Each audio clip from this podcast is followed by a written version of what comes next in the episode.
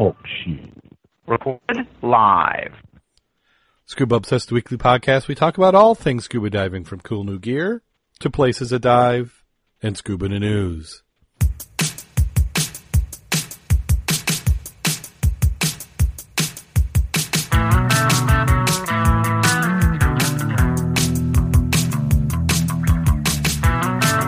Scuba Obsessed episode 336 was recorded live July 27th, 2017.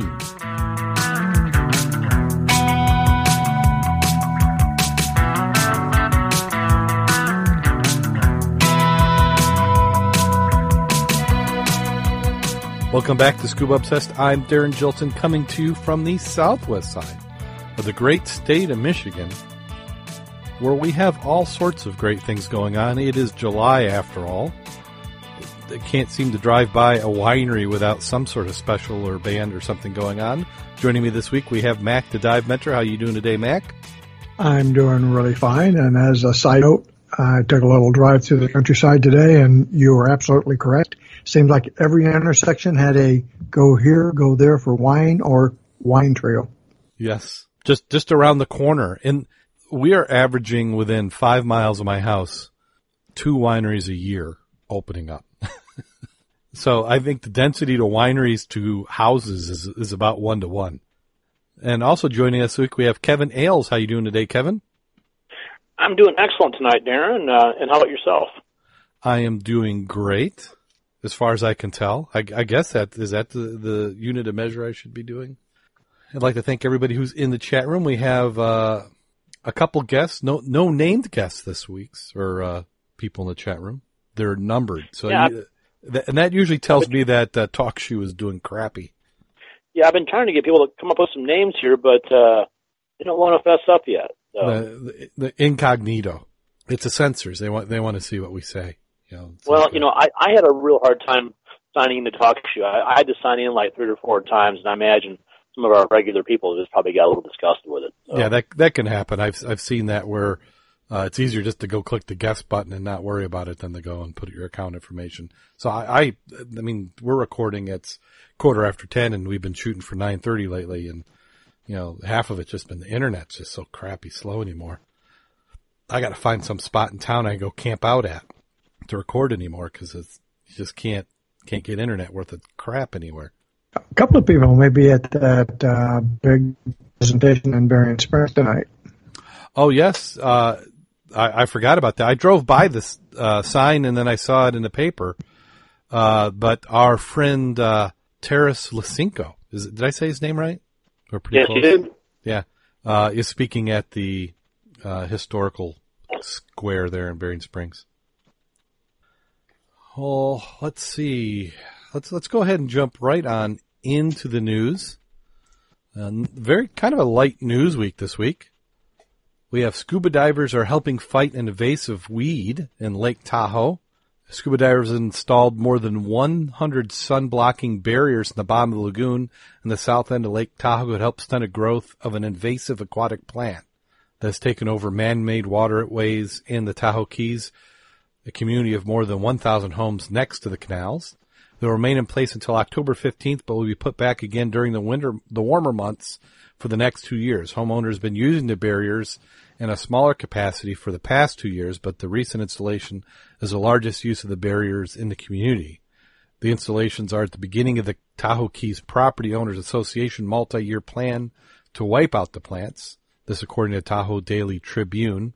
2015 is when everything really took off, when we started to try and control everything, said Greg Hoover, Association Water Quality Manager, Aquatic Invasive Species Management Coordinator.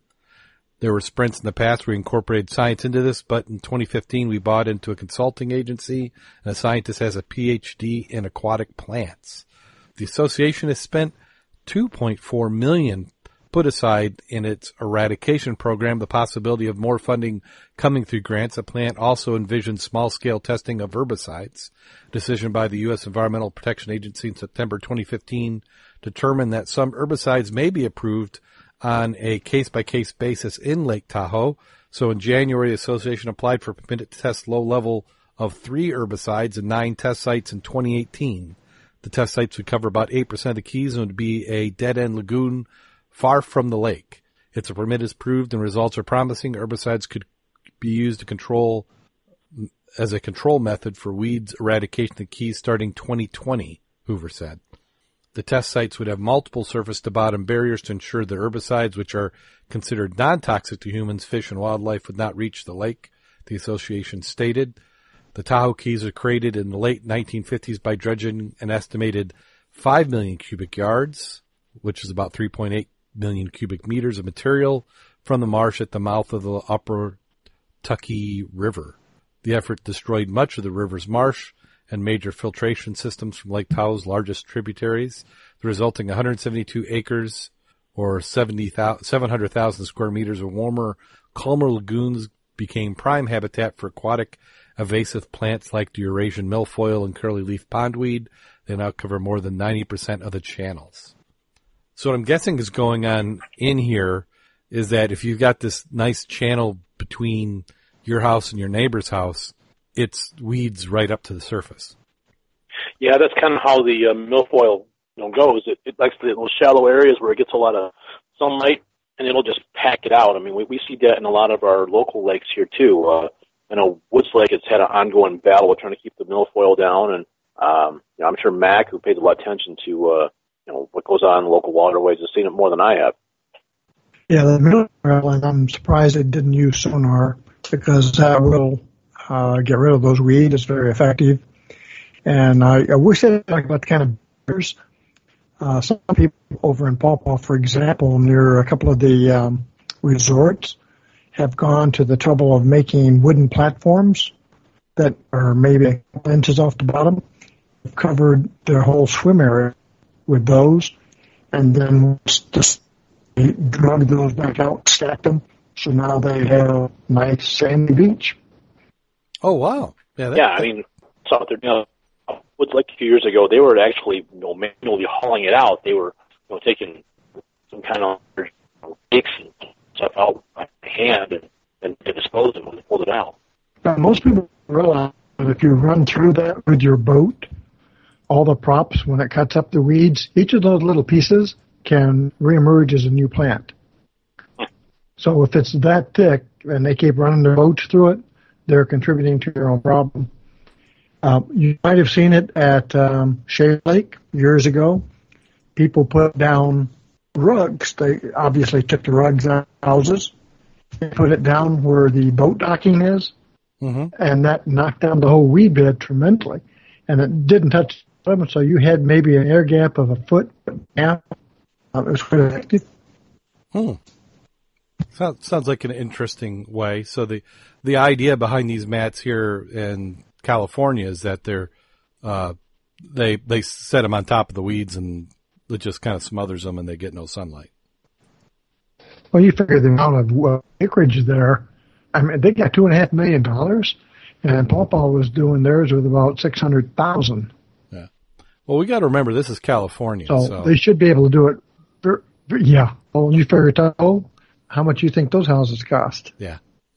Well, they did kind of touch on it. It's like, they part of this they created themselves. They dug these channels into the marshland, so you got rid of the marshlands which were filtering your water, and then you built a bunch of homes on it. And I'm sure all these homes have beautiful green lawns. Yeah, whenever they have to, fertilize birds, and of course that gets washed down in the water. That just makes anything growing down there just loves it. Be it weeds, be it algae, be it bacteria, it just makes this stuff grow great. Well, this next article. Go ahead. I was quite impressed out to Indian Lake here locally. Got to dive that with Eric Roloff and his son a few weeks ago, and that lake did not have much of a mucky bottom. So many other lakes, see it more around lakes which have a lot of residences around them, because they fertilize.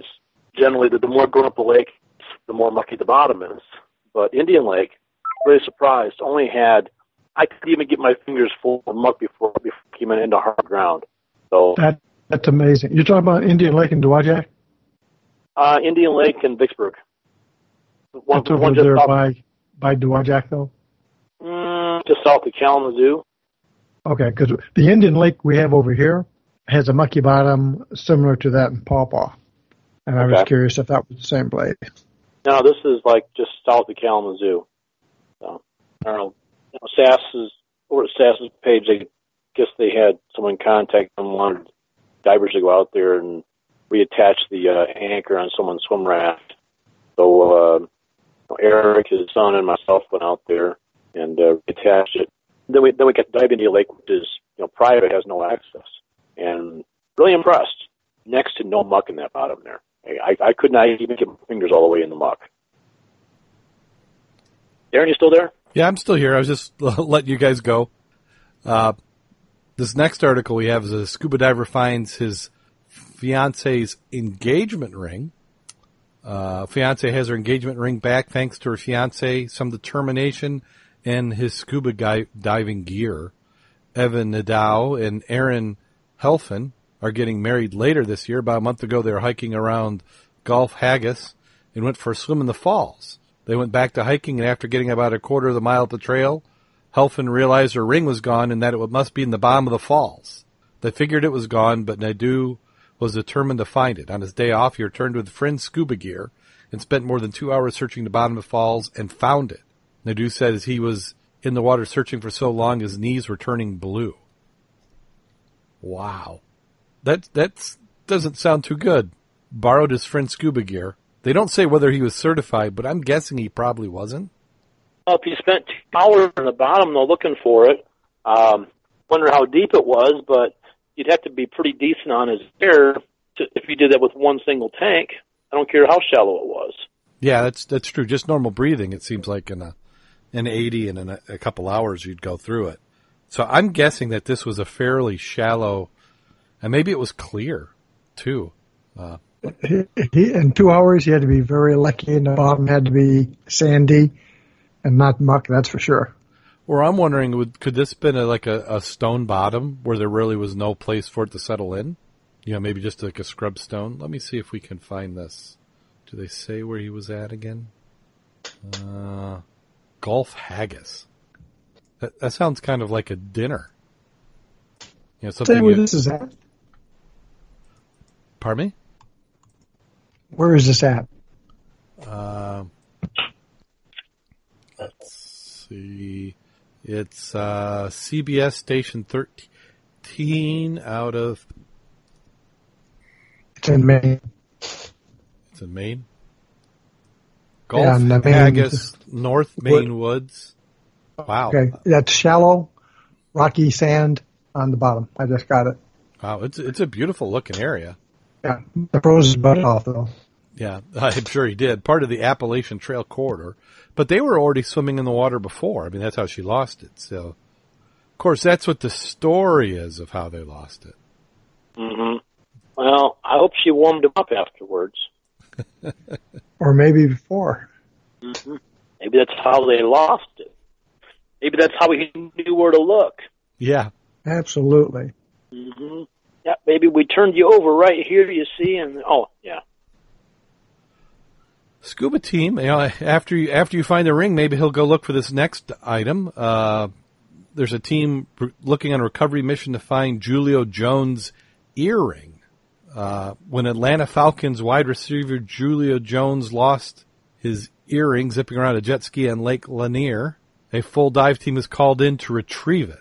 Treasure hunting is nothing new for the divers, quite a unique recovery mission for the scuba team to set on.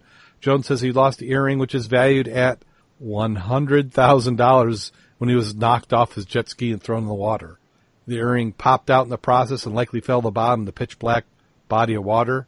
Pitch dark, which I was rather surprised at, said Bobby Griffin. The problem is the dive team, as experienced as they may be, is searching for a relatively small item and a difficult-to-spot to locate anything. Doesn't sound very optimistic for Jones, and he hopes he has recovering the earring. If nothing else, let it be a lesson to us all. When racing around a jet ski, maybe it's best to leave the jewelry at home for safekeeping. I'm trying to picture what type of earring does a football player have that is $100,000.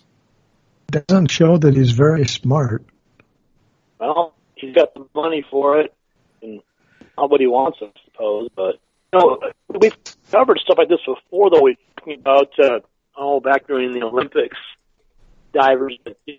In the Olympics, they actually have divers on staff to retrieve earrings from the athletes. It's like, okay, if you're an athlete in an Olympic event, you'd like to have someone touching you or your coach say, check the earring, buddy. You know? But people seem to feel entitled to wear their jewelry wherever they go. All right. Well, in a swimming pool is one thing, but on a jet ski, you know, that X marks the spot, you can forget that. Yeah. Yeah, I see another article says it was a $150,000 ring, so it keeps getting more expensive. I'm trying to figure out how much money he makes to see how much of that hurt. They said he was drafted by the Atlanta Falcons 6th overall in the 2011 NFL draft. So let's see, what was his contract? So I'm guessing that this is be like you or me losing $1,000. Well, $1,000 still hurts. Yeah, it would. Yeah, because I don't think he has completely. Wonder what he's offering for a reward on out there. Who knows? I would think at least 10%. That's normal finder's fee. Oh, who knows? Maybe one of the divers did find it. 65 looking for a diamond in zero vis in an area that I lost on a jet ski. Yeah. You know, you're already in deco time after an hour. Well, and then $500. That's not. And he hired a team. They must work cheap. Yeah. Well, or if he got $500 worth of searching. Yeah. Well, I bet he won't do that again. Count on it. Well, I wonder if he had one in each year. I don't know. I don't know what the style is now for earrings. Do men wear them in both ears now, or? I haven't a clue on that. Last I knew, it was just in one ear, but it's been a while since I was looking at that too. So, yeah, I'm not much for unnecessary needles, so I never went with the piercing. At least piercings you can see. Well, I'm not fond of pain anyway. So his historic shipwreck. I really didn't need the image. You didn't need the image?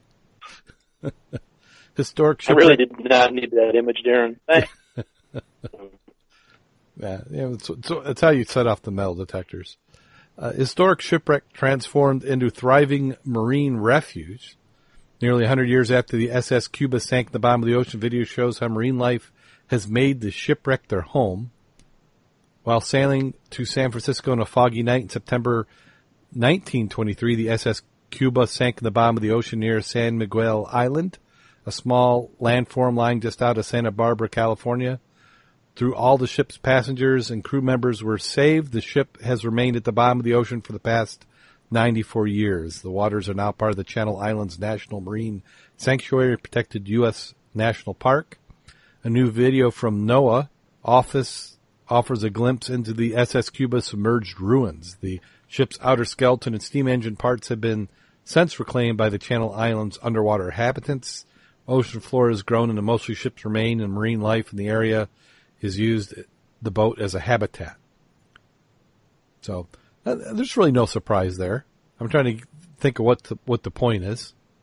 We know that all sorts of things love shipwrecks. That's why we want more of them. Said there's at least 33 shipwrecks in the Santa Barbara Channel laying between the island and the mainland.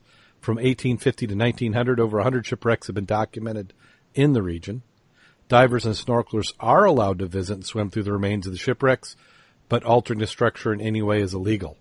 The video is produced as part of NOAA's Your Earth is Blue YouTube series that shows shipwreck ruins and marines' life lying in America's underwater national parks.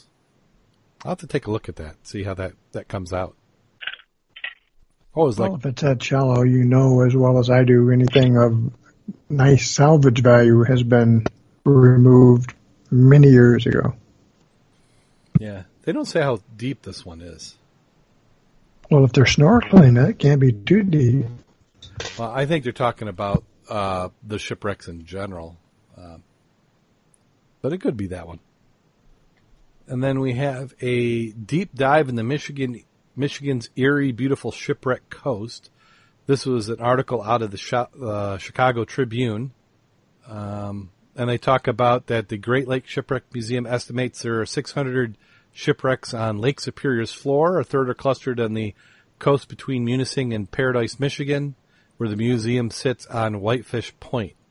But they said only 600.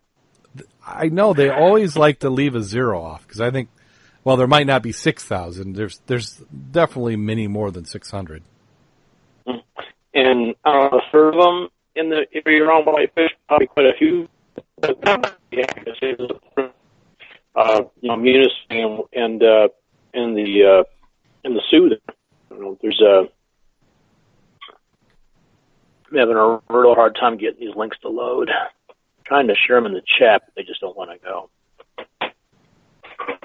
Yeah, and they go on and talk about it, but this is just kind of a fluff piece, but seeing if they're skimming through, see if there's anything of any value. One thing that they were concerned with is they said that a lot of these are, let me see if I get the exact wording.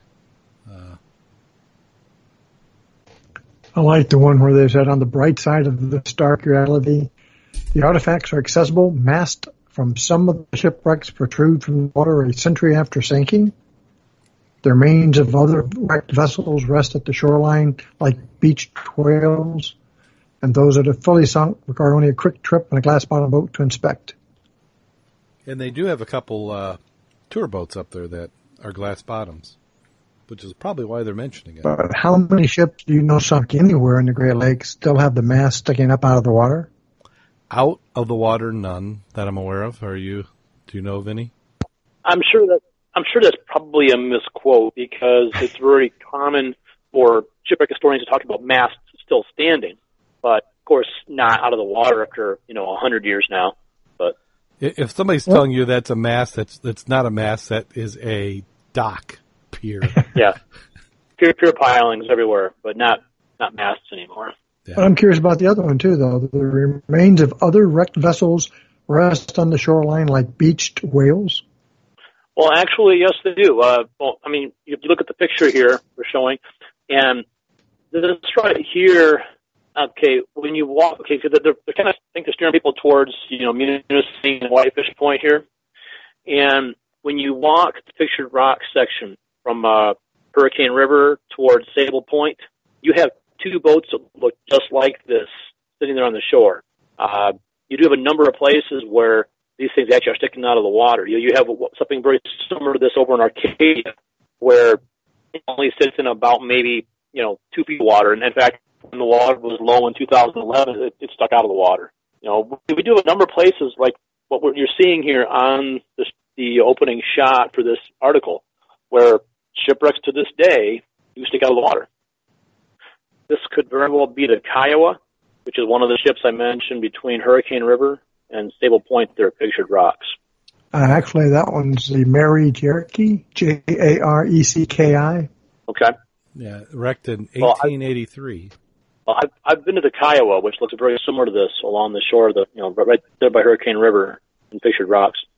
If you get a chance to walk that shore, there are shipwreck pieces strewn every few hundred feet along that beach, be it, large bolts, be it, complete bottoms of hulls like we're seeing here. There's the prow of a small boat sticking out of the sand. Maybe like there might be a lifeboat there that got buried in the sand with just the bow sticking out.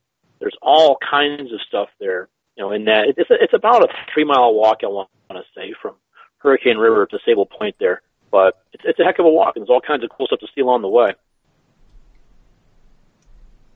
Yeah. Of course, we've seen, the city of Green Bay down there in South Haven sticks out of the water some years. Looks similar to this, not nearly as big as this, but similar to it. We have all the places. We have all kinds of wrecks you can see without even getting wet or barely getting wet. Pretty fortunate that around here. Well, that's all I had is news articles. Did you guys have any that you think I missed, or? All right, Darren, I haven't really looked. I haven't heard a lot about shipwrecks in the news these days, or scuba in the news. I've been kind of busy with my projects to watch the news. Sorry. No problem. It's been pretty quiet. It seems like the more people are actually out diving, the less it gets. We get a big rush here. Seems like September, October, November, and then there's a little mini rush in January, February.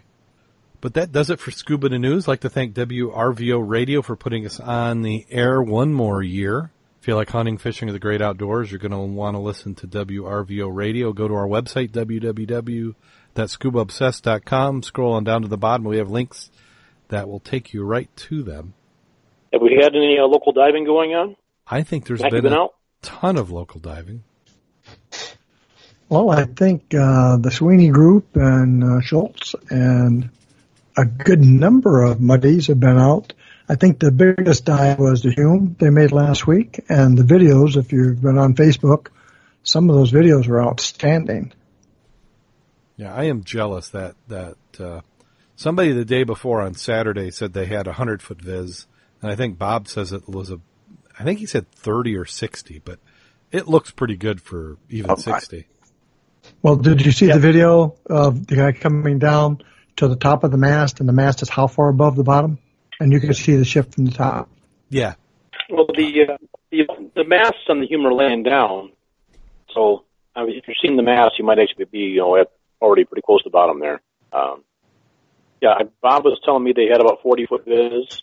I guess I heard last week some guys having close to 100-foot viz out there last week. But, it's not a real deep area. I mean, it's 140 feet to the bottom or 145 to the sand there. So I'm sure you do get some storm surge. You get a nasty gale, those probably could serve even that deep. No? Yeah, I just went back to look at some of the pictures and the video, and that visibility is outstanding. Have you been out, Mac? You been out diving at all? I was out at Pawpagon today. I was checking out a new BC. Let me rephrase that. New to me. The weed level has been tremendously reduced in the last 3 weeks. I don't know what they did, but... the weed quantity is down. It's like you're diving in tannic acid, meaning I could see my fingers out at full extension forward, but you couldn't look down and see the bottom because of the way the brown water and the bottom looked the same. Or if you looked laterally without putting your arm out, you really couldn't see because it was brown. But it was enough that I didn't use a suit, no suitor. Wetsuit, that is. I mean, I did have a swimsuit on. Nice out there. You weren't going all natural? No, the public beach. I might have considered it at other times, but not this time. See, for me, if there was like an iceberg out there, I would blend in with the whiteness, but it'd be a little hard this time of year. Yeah, I know Richard's been out with the SAS group, so people have been out there diving, and a lot of it's been on the big lake now. And this is the time for it. Yeah, if you can get out, I was up at Lake Superior quite a bit last week. Got a fair amount of diving in, not as much as I wanted to, but did get out to the Huron Islands and went to verify some of the wrecks in the preserves. Went looking for 3 boats out there. Someone only showed me one. Wasn't just going to do a bounce dive. I didn't see some good evidence. Coordinates for the southwest. The depth matched what the preserve said, but I saw nothing on the bottom there, so I didn't dive that. Same with the numbers for the Arcadia, the Arctic. The Arctic is a really rocky area. It's quite possible the Arctic was there, and the side scan just didn't show it because it was a really up and down bottom on a pretty sheer drop too. And the George Nestor, that was one which the side scan did show, and I dropped the buoy on it and dove that one. And the George Nestor actually has a heck of a story behind it. It actually a number of fatalities on it. There was a failed rescue on it. Actually wrecked right by the Foghorn House or the lighthouse there on one of the Huron Islands. Now, the Huron Islands are a series of ancient islands out there in Lake Huron, which they've been glaciated. They look really, really weird though, because there are these big rocky outcroppings that stick out of the water, big cliffs. They're not a lot of shoreline to them, actually. And most of them are preserves where people aren't even allowed to go on except the lighthouse island.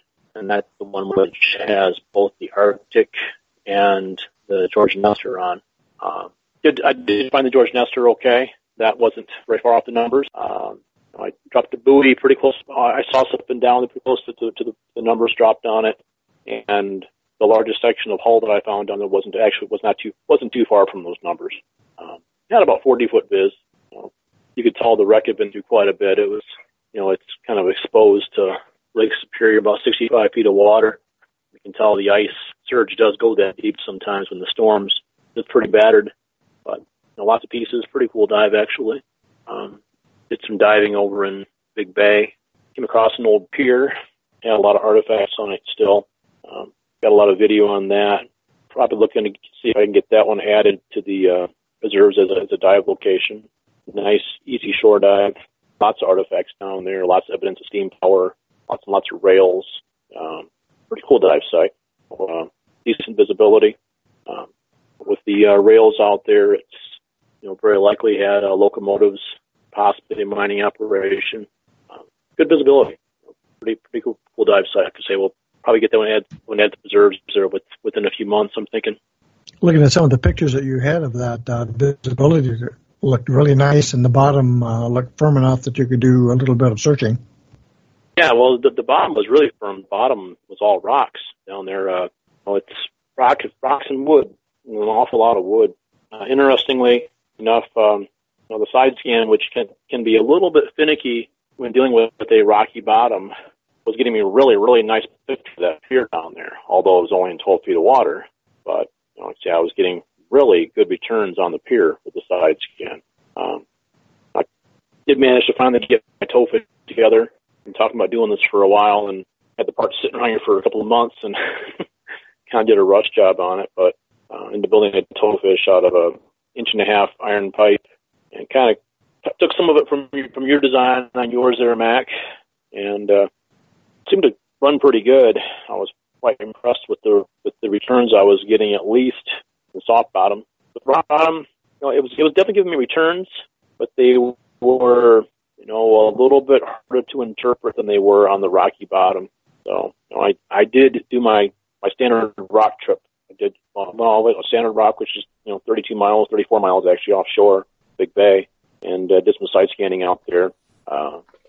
Did see some targets, but they I was up there by myself, and I do a lot of solo diving, and most of us in the Mud Club we do a fair amount of solo diving, but I didn't see targets enticing enough to get me to solo dive out there. Although the conditions would have been nice for it in the evening, the wind laid down real nice, and I was out there and 6 inches rollers out there, and it would have been a pretty easy solo dive actually. And I considered it, and I always kind of wish I had actually, because there are some.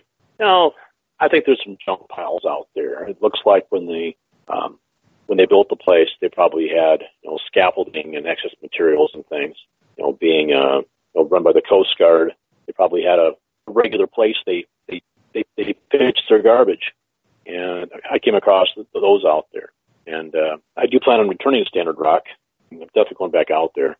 I'm going to get a little bit more familiar with my sonar, or possibly pick up a more powerful unit.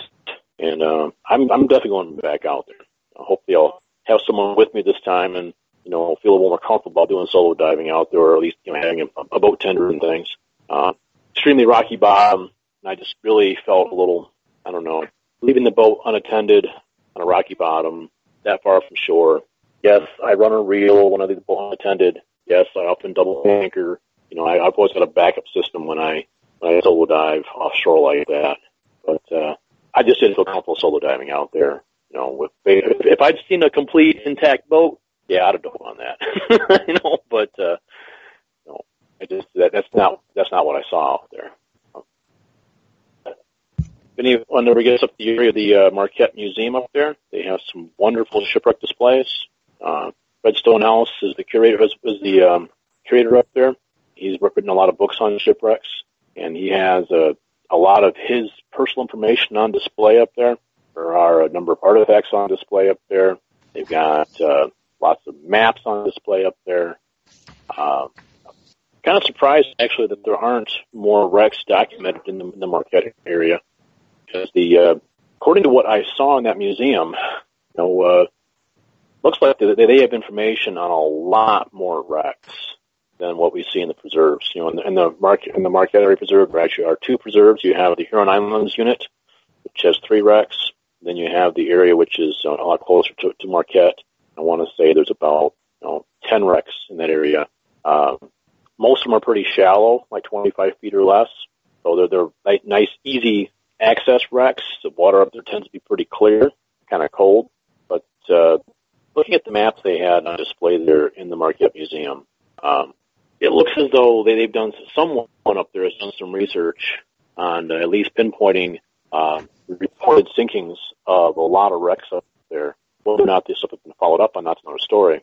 But I've got pictures of a map that's on display there in the Marquette Museum, which has got at least 25 pins of wrecks that are not in the preserve.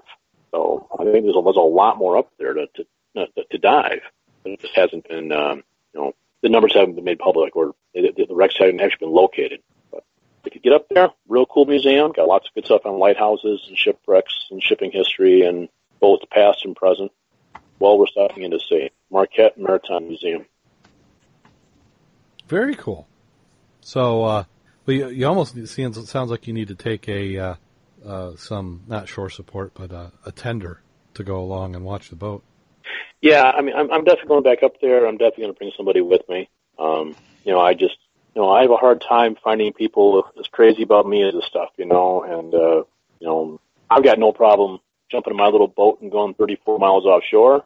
A lot of people look at me like I'm, missing my medication when I talk like that, So now that I've, been out there and I've been out there and I have a good idea of how the bottomlands are laid out now. Big problem I had is I could not find any, good, reliable, depth maps of the area. Yeah. Mack did find some for me online. I just could not get a real handle of the scale on them.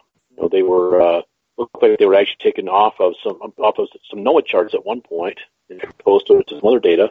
But I could tell from maps that it did not appear that Standard Rock itself was like, a sheer drop off. And that encouraged me to go out there. But now that I've been out there and I have an idea of how the land drops off, I have a better idea about how to search it.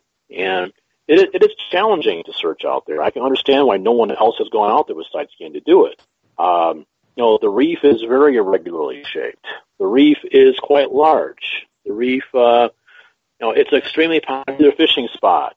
So you've got to deal with fishing boats. And the way those guys fish out there, it's not conducive to side scans, to side scanning, because they're drift fishing. They, when I was out there, there were usually five boats around me in one way or another. And most of what they would do is they would go to a certain spot where they believe fish were, and they would just stop the engine and just drift over it. Well, now they are a vessel not under power. So now they have right of way over a vessel under power, meaning me side scanning. So now I got to veer around them. And there was one guy in particular with a 27-foot bayliner that just kept on sitting down right in front of me. So then I got to veer around him. But then I realized, hey, this is a charter fisherman out here, and he's sitting down probably where he knows there are fish. So maybe there's some structure down there. So I stopped veering around him. I started going close enough to him so I could take a peek under their boat and see what was down there. And, of course, they weren't real fond of that because I came within about 25 feet of them a few times. But I'm, going at 2.5 miles an hour on a planing speed. I can do that legally, no problem. And the way that I run my towfish, it's on a very short tether. Another reason why I'm sure no one has side scanned why Standard Rock makes an undesirable side scanning place is because when you run a side scan, you're generally pulling a towfish behind you, maybe several hundred feet, maybe much, much more. Some of the oil companies doing it are pulling towfish behind them in the thousands of feet. You're just not maneuverable enough when you have something like that to get in close to the reef like I was able to. I was able to get, right up next to the reef, and I could see it, visually. Because when you're out there, you can see it. It's at least before it becomes dangerous to you. Although there were a few times I had to rush back and pull the tollfish because crap, I can see in the depth. My tollfish is running 10 feet beneath the surface, and I can see on the sonar like, oh crap, it's only registering 2 feet. It's about to run into a rock. So I'm back there, yanking it up real fast, trying to keep it from hitting the rocks. And actually, I did skim a rock or two when I was out there, but that's kind of part of the game. So, but yeah, it's not a place where traditional tollfish side scan sonar is going to work very well, just because of the way it's laid out. Is it a place for my redneck side scan? Yeah, I think that I was getting pretty good results out there actually.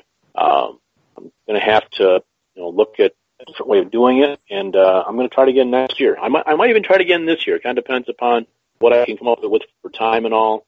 I'm not looking deep enough where I believe thermoclines to be a real issue out there. I'm only a sport diver. I'm certainly not going to solo dive, down to tech depth by any means. So, I'm looking relatively shallow. But I believe that, there have been enough collisions out there that, you may find things not exceptionally deep. So, the boat hits that in a storm, does a lot of damage to it. Maybe they didn't get far before they went down. Maybe they went, who knows? Well, we're going to find out by going out there and side scanning, which, as best I can determine, hasn't been done. So, I'll be out there again. Well, while we're on the topic, do you have a recommended shipwreck of the week? Oh, yeah. Give me a second here. I don't know. Have I discussed the Bannockburn before on the podcast? I don't think I mentioned that one, have I? I don't think so. Give me a second. I know you can edit these pauses out of here. Oh, of course. There's no pauses. There's just awkward silence. Yeah. Well, one of the ships that suspected been lost off of Standard Rock is the Bannockburn. Although if you talk to the locals, they'll tell you that there was no there are no shipwrecks out there. They're quite certain of that. But I'm still pulling the article up here. But the Bannockburn is actually a ghost ship. It's one which has not been found. If I can get this to load here. Come on. But this is one which I was, I'd hoped to find, but wasn't really expecting to. I haven't done a lot of, large scale side scanning. Now, this is a shipwreck which has not been found in the Great Lakes. Most of the time when I feature a shipwreck here on Scuba Obsessed, I'm talking about one which, you can go out and dive, be it in sport depth, tech depth, or even see on the shore.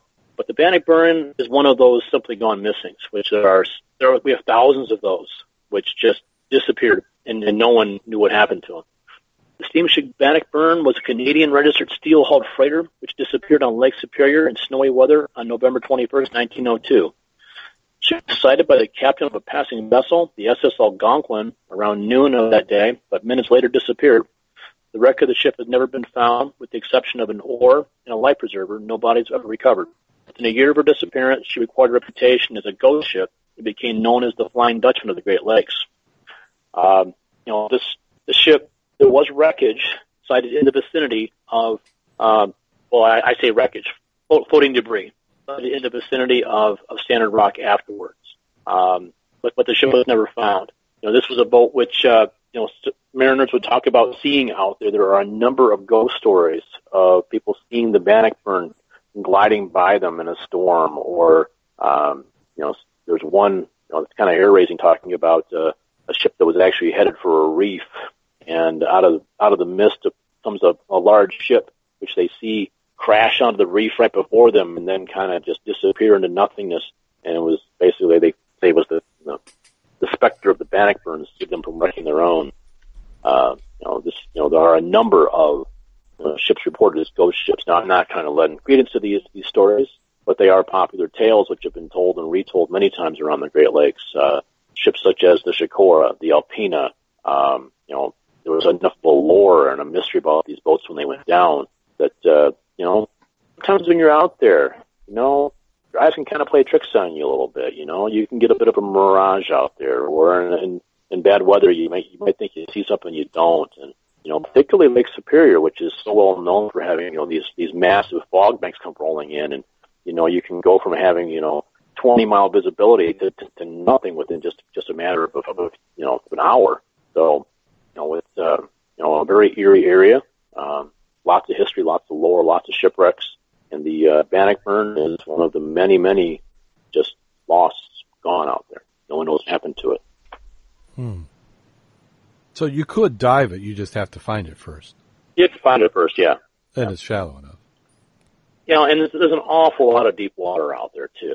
You know, going out to standards, you know, I'm watching the sonar going out, just the depth finder. And, you know, I marked a spot that was 625 feet going out there. The vast majority of the run going out there was over 400 feet deep.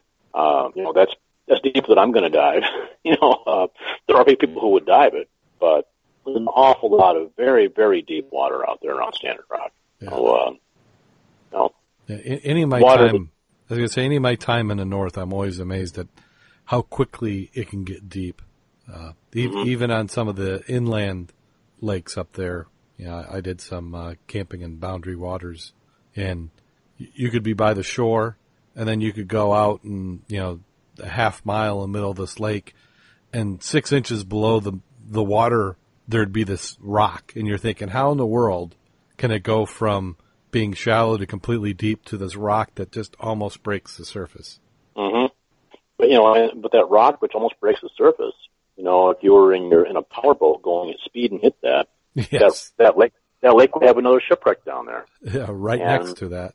Yeah, and you have those. You know, that's kind of the nature of Lake Superior.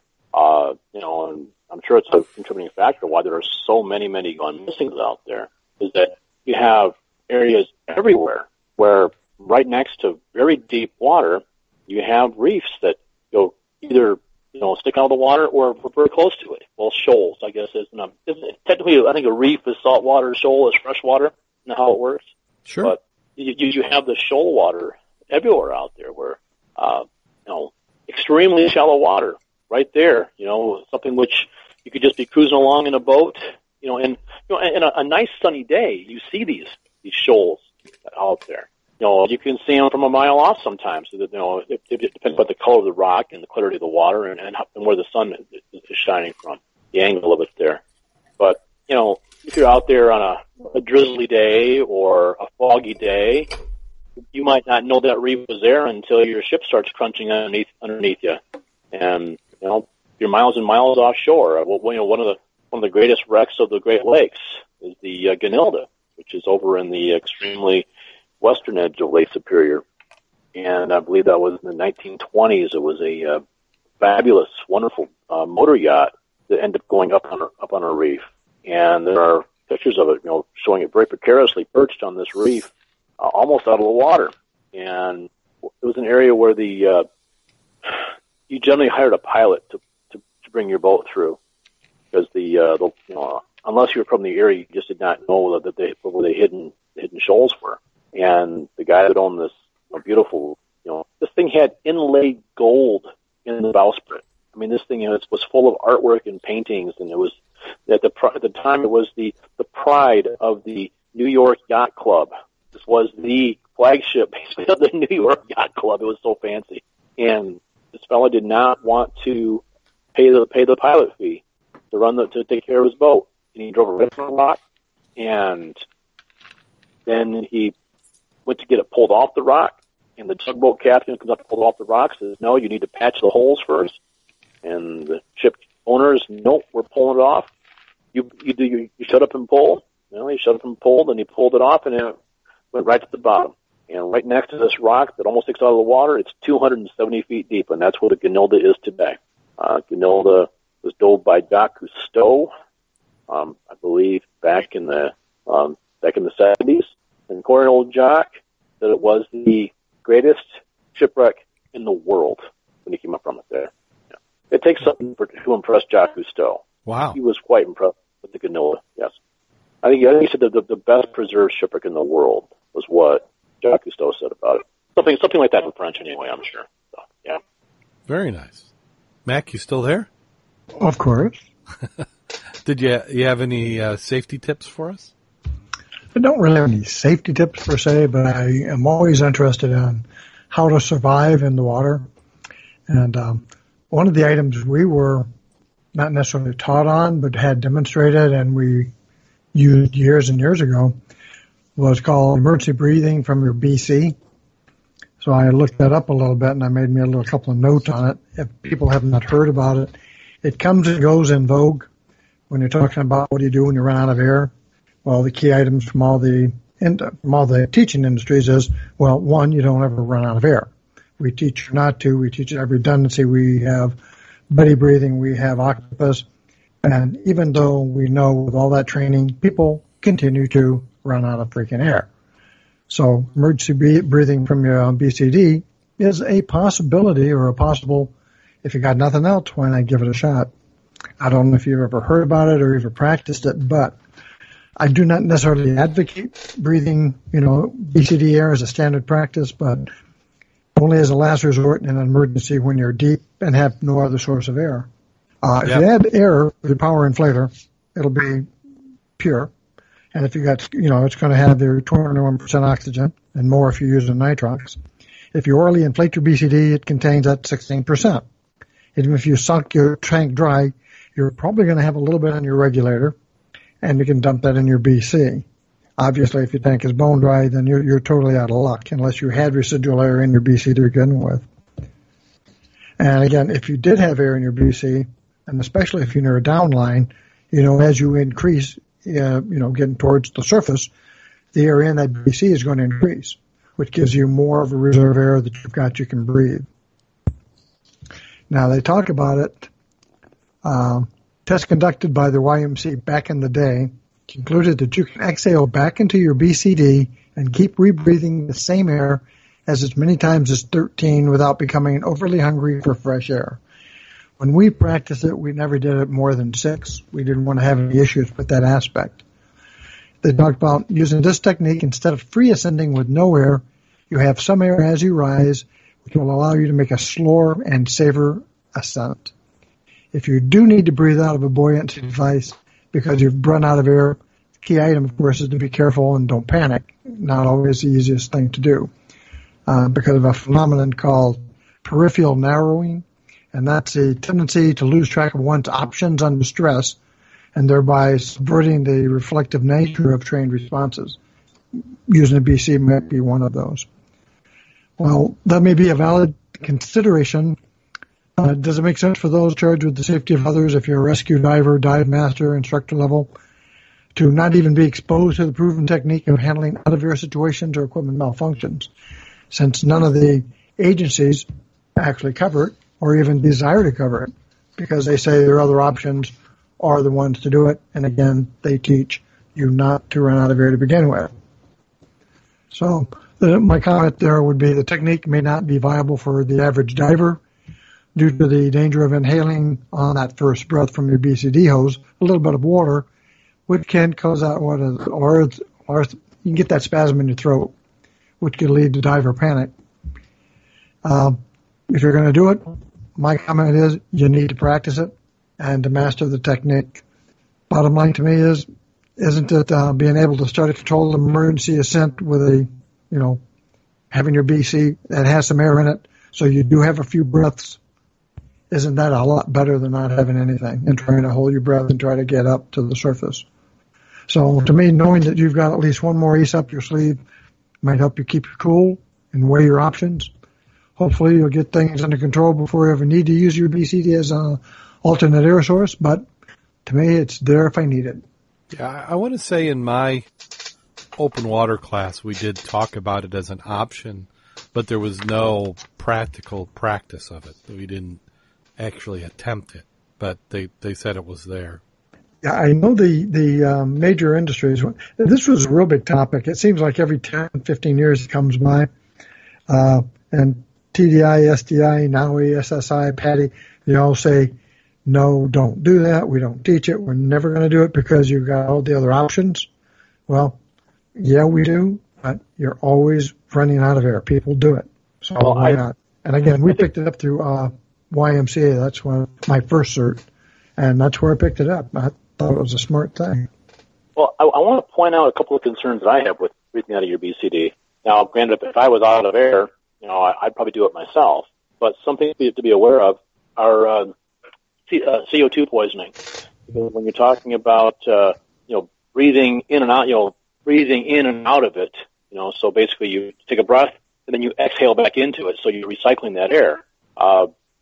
One problem is that you breathed in at 21%, and now you've exhaled out at 17%. And keep in mind that you need to have at least 16% to stay conscious.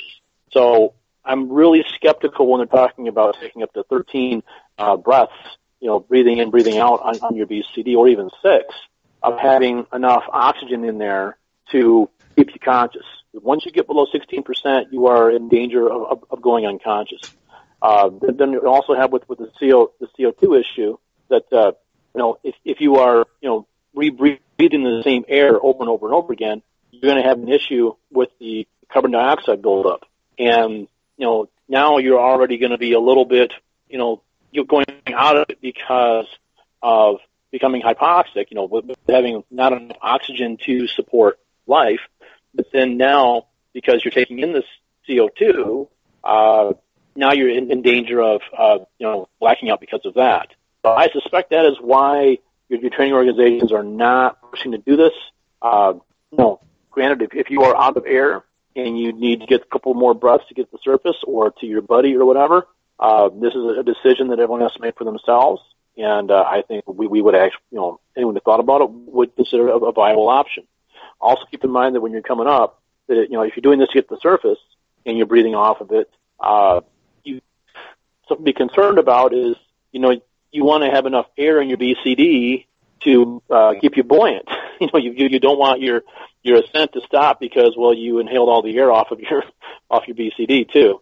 So these are decisions which probably everyone should make for themselves before you're in the heat of the moment, because you're not going to make a good choice in the heat of the moment. But it's something everyone has to make for themselves, whether or not they're going to go there.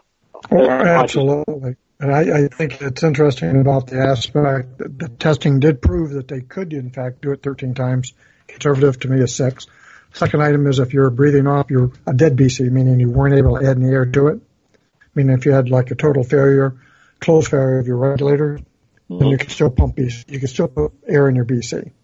But anyway, as you're ascending, though, your air is increasing. So when you breathe, you're also exhaling it out because you're not going to be able to breathe back into it when the air pressure is greater than what you normally can for your respiration.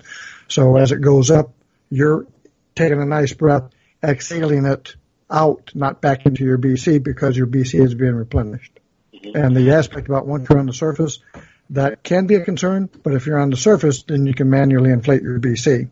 If you have the older types of BC, which we did back then, you also have the CO2 canister you could then initiate on the surface. I suspect they're also not pushing, the training agencies are not encouraging this due to how when you're ascending, you are supposed to be exhaling all the way up. And I wonder if you're doing, a CESA, controlled emergency service ascent, if you are actually able to inhale, because, we've all done it during training, and, part of our different courses, I had to do some of this during a rebreather course and different levels of training I've had, is, you do somewhat of a CESA here and there, and you think you're actually able to inhale because you need to exhale. I wonder if you can inhale because the pressure on the bladder is equal to your lungs. So you come up 10 feet, you've got more pressure in your bladder. So when you exhale, you're going to be able to do that. You're not breathing back into the BC either. Key item, it's an interesting item that if you've got time and in a controlled environment, it's interesting to do that. And by controlled, I meant on a downline, warm, not in a panic aspect. Give that a shot. See what you think. Yep. Well, hopefully you do sanitize your BCD once in a while too, because I've seen some nasty stuff.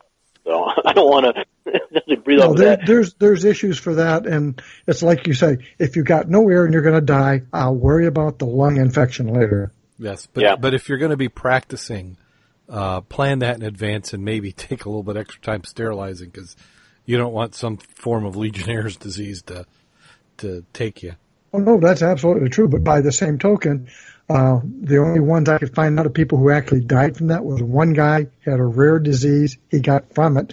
He got it on the surface, inflating and deflating his BC manually. Oh, orally. Well, no, so I don't think it's...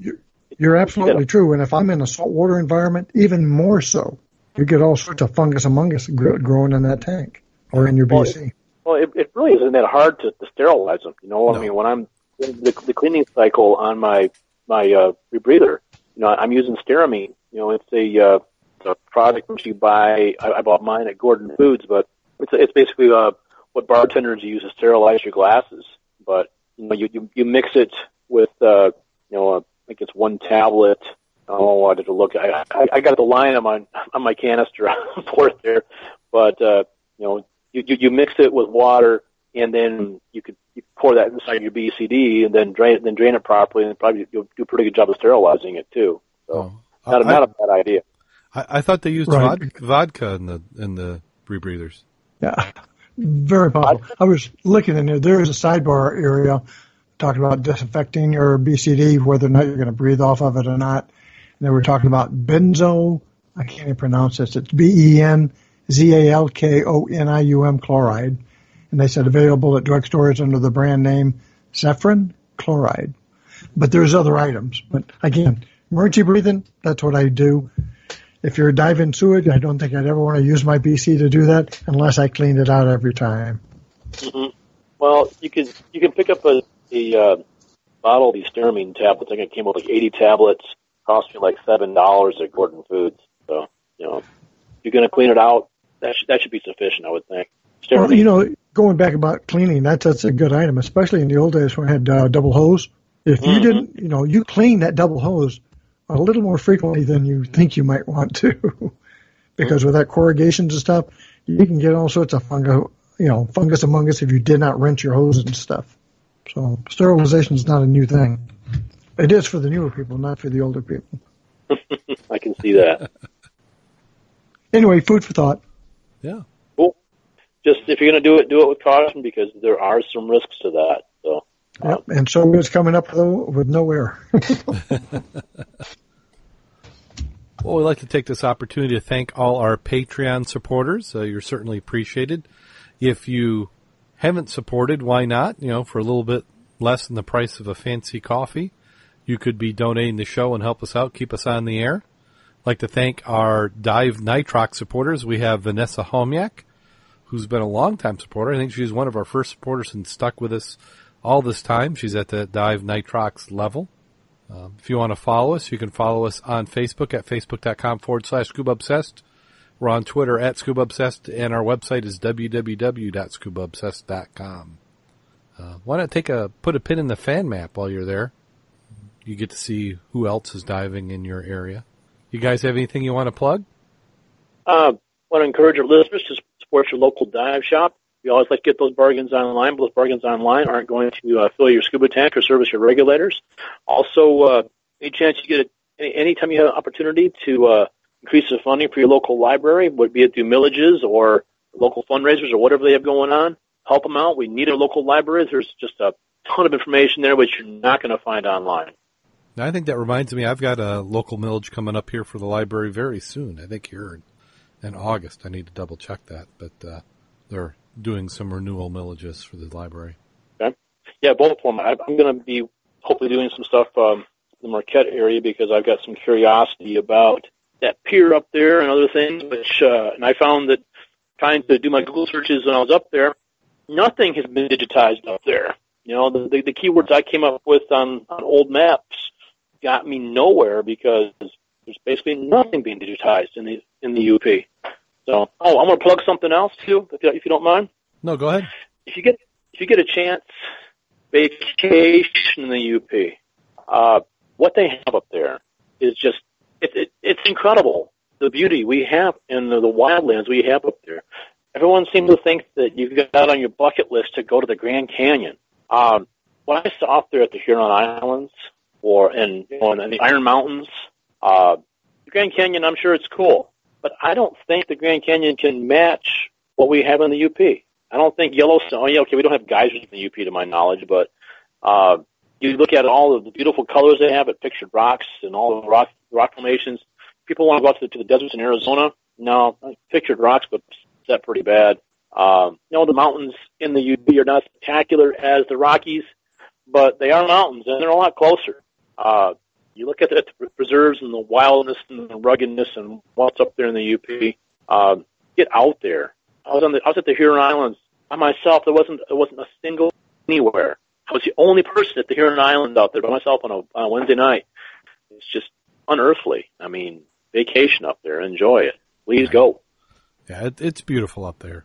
I had an opportunity earlier in the year to get to the Upper Peninsula, and I've been a few years before my previous trip. So I need to drag my wife up there sometime. And when we get to that point where we're empty nesters, or I'm certainly going to try and make a trip of it. Do it. You got to go, Darren. You too, Mac. I've been out there before. Been a long time, though. You got anything you want to plug, Mac? No, I'm good. Okay, well, I think we are to that time of the show. Are you guys ready? Hey, can I get one more thing? Sure. I want to thank some of our listeners. Different folks gave me some different tips on where to go, different things to see up there in the UP. And the listeners of the show that was kind of directing me on really good stuff to see up there. Thank you. Well, here we go. My wife and I went to an auction mart in the country a few weeks ago. One of the first exhibits we stopped at was a breeding bulls. We went up the first pen, and there was a sign attached saying, "This bull mated 50 times last year." My wife playfully nudged me in the ribs, smiled, and said, "He made 50 times last year. That's almost once a week." We walked to the second pen, which had a sign attached that said, "This bull mated 150 times last year." My wife gave me a healthy jab and said, "Wow, that's more than twice a week. You could learn something from him." We walked to the third pen, and there was a sign attached that said, in capital letters, "This bull mated 365 times last year." My wife was so excited her elbow nearly broke my ribs, and she said, "That's once a day. You could really learn something from this one." I looked at her and said, "Go over and ask him if every time it was with the same old cow."